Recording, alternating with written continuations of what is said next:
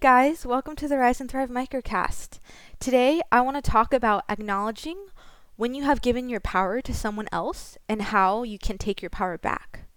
So, when someone tells you something like, you're bad at your job, or you're annoying, or you cry too much, or whatever negative comment it may be, the moment you accept what they're saying as true, you're giving away your power to them.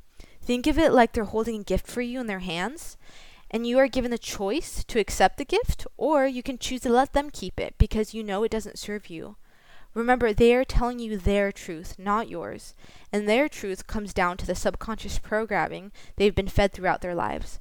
So they are really just telling you about themselves, not you. When you become reactive to what someone is saying and you allow it to make you feel sad or upset, you're really just giving your power away to them. You don't need to prove yourself or defend yourself because you already know that it isn't your truth. Remember, there isn't one universal truth.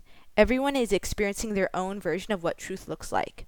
It's also unnecessary to try to defend yourself because they are seeing the world through their own perception of what reality looks like and they can only see it this way until they can do their inner work to see it differently. They are looking at life through a different filter than yours, so they can they cannot fully comprehend your world.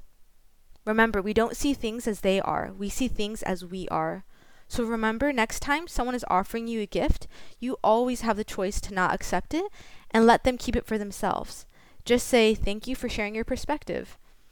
Then, after you say that, it allows you to let go of what has occurred, and then you free yourself from any mental and emotional attachments to that situation. So remember to keep your power because that power belongs to you and only you.